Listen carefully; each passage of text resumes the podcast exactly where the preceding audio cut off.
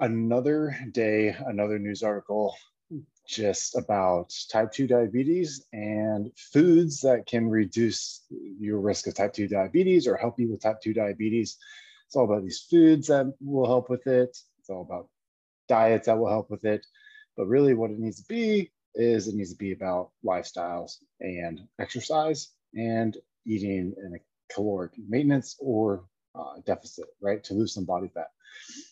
So just searching on Google, like one of these little ads popped up and it's talking about type 2 diabetes, the sweet ingredient shown to improve blood sugar regulation. So what do you think that sweet ingredient is?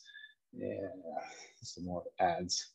It is honey, okay? So they say honey has low glycemic index.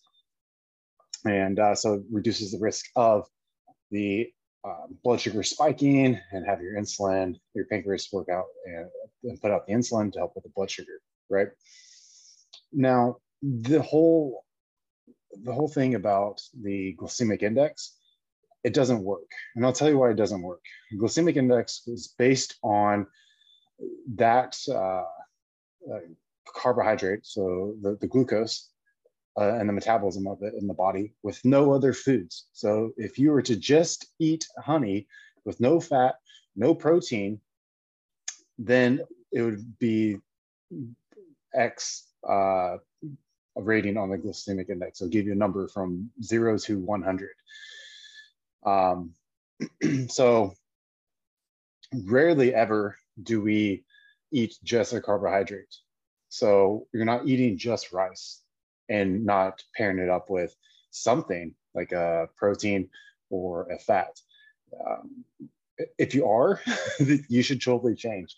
That's not even gonna have any of the micronutrients that you need to help you with health, longevity, cell repair. And it's not even like a standard meal in American society. It's like even in the standard American diet, the SAD diet, you have some sort of either carb or fat, carb or protein fat. That's not even like, you don't go to like McDonald's and be like, hey, I want a piece of bread, right? Or maybe there are people that just order French fries, but guess what? That's fat and that's carbs because they're cooking it in fat. It's soaking up the oil. So it's going to mess with the glycemic index. So really, you need to stop searching online. Again, all these news articles popping up about what to do if you have type 2 diabetes, talking about a special food that can help prevent type 2 diabetes or a special diet that can prevent type 2 diabetes. The way that you prevent type 2 diabetes is you can change it. It's totally reversible. Type 1 diabetes is on the other, that's a different type of diabetes, okay? That's gonna be your pancreas just doesn't work. It doesn't produce the insulin, which is why you have doctors prescribe you with insulin. And even then, I've seen people in the fitness industry, powerlifters, bodybuilders, fitness competitors, athletes, they can go with very minimal amounts of insulin because pumping too much insulin in your body, it's going to help have vascular damage. So it's not going to be anything for longevity, but these people are able to build muscle, retain a low body fat percentage according to what they need for their sport or lifestyle. You don't need to find all these excuses as to why you have type 2 diabetes or saying it is genetic, or it's like this one, this link in the medical news today says the link between psychiatric disorders and diabetes. So they found that 39.7% of people with sleep disorder have type 2 diabetes. Well, but that's because if you're not sleeping well, then it's going to cause hormone ghrelin to spike throughout the day. And then you're going to overeat, you're going to overindulge, and you're over calorie consumption.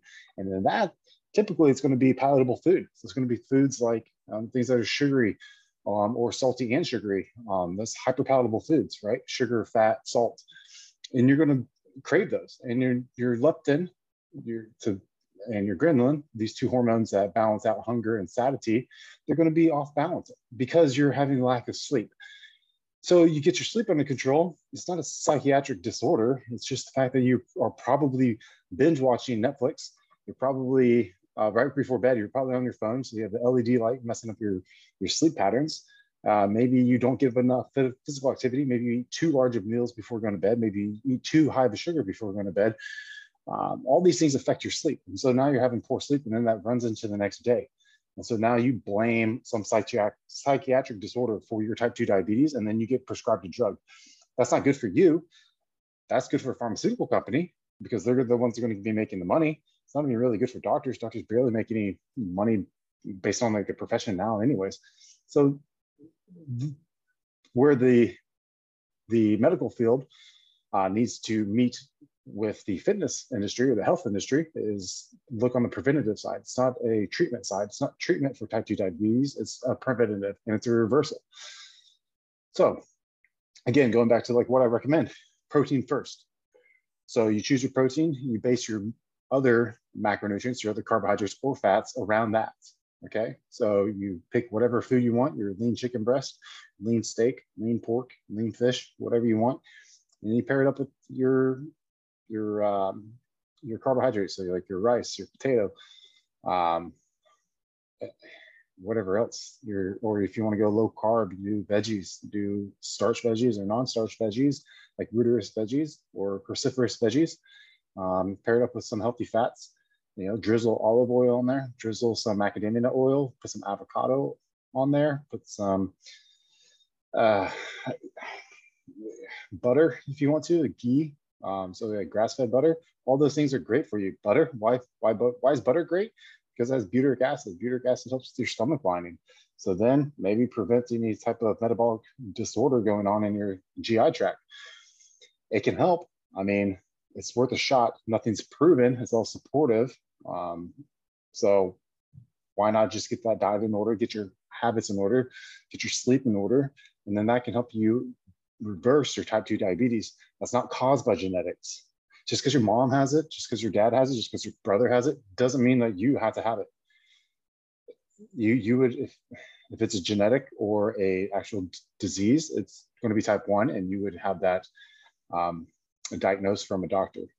Anytime someone says type 2 diabetes, I have diabetes, totally preventable. You can't walk? Then swim, recumbent bike, do something, do some sort of physical activity, eat less. That's all it is.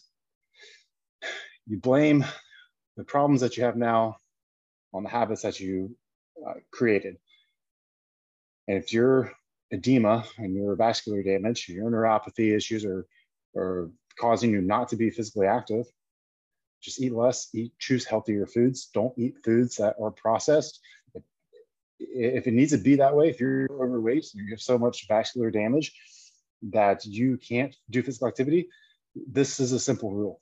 If it roams on the earth, grows in the ground, eat it. If it's in a bag, in a box, don't eat it. Simple enough. All right, I'm leaving it there, and I'll hit you back with another video, and we'll see what we'll talk about.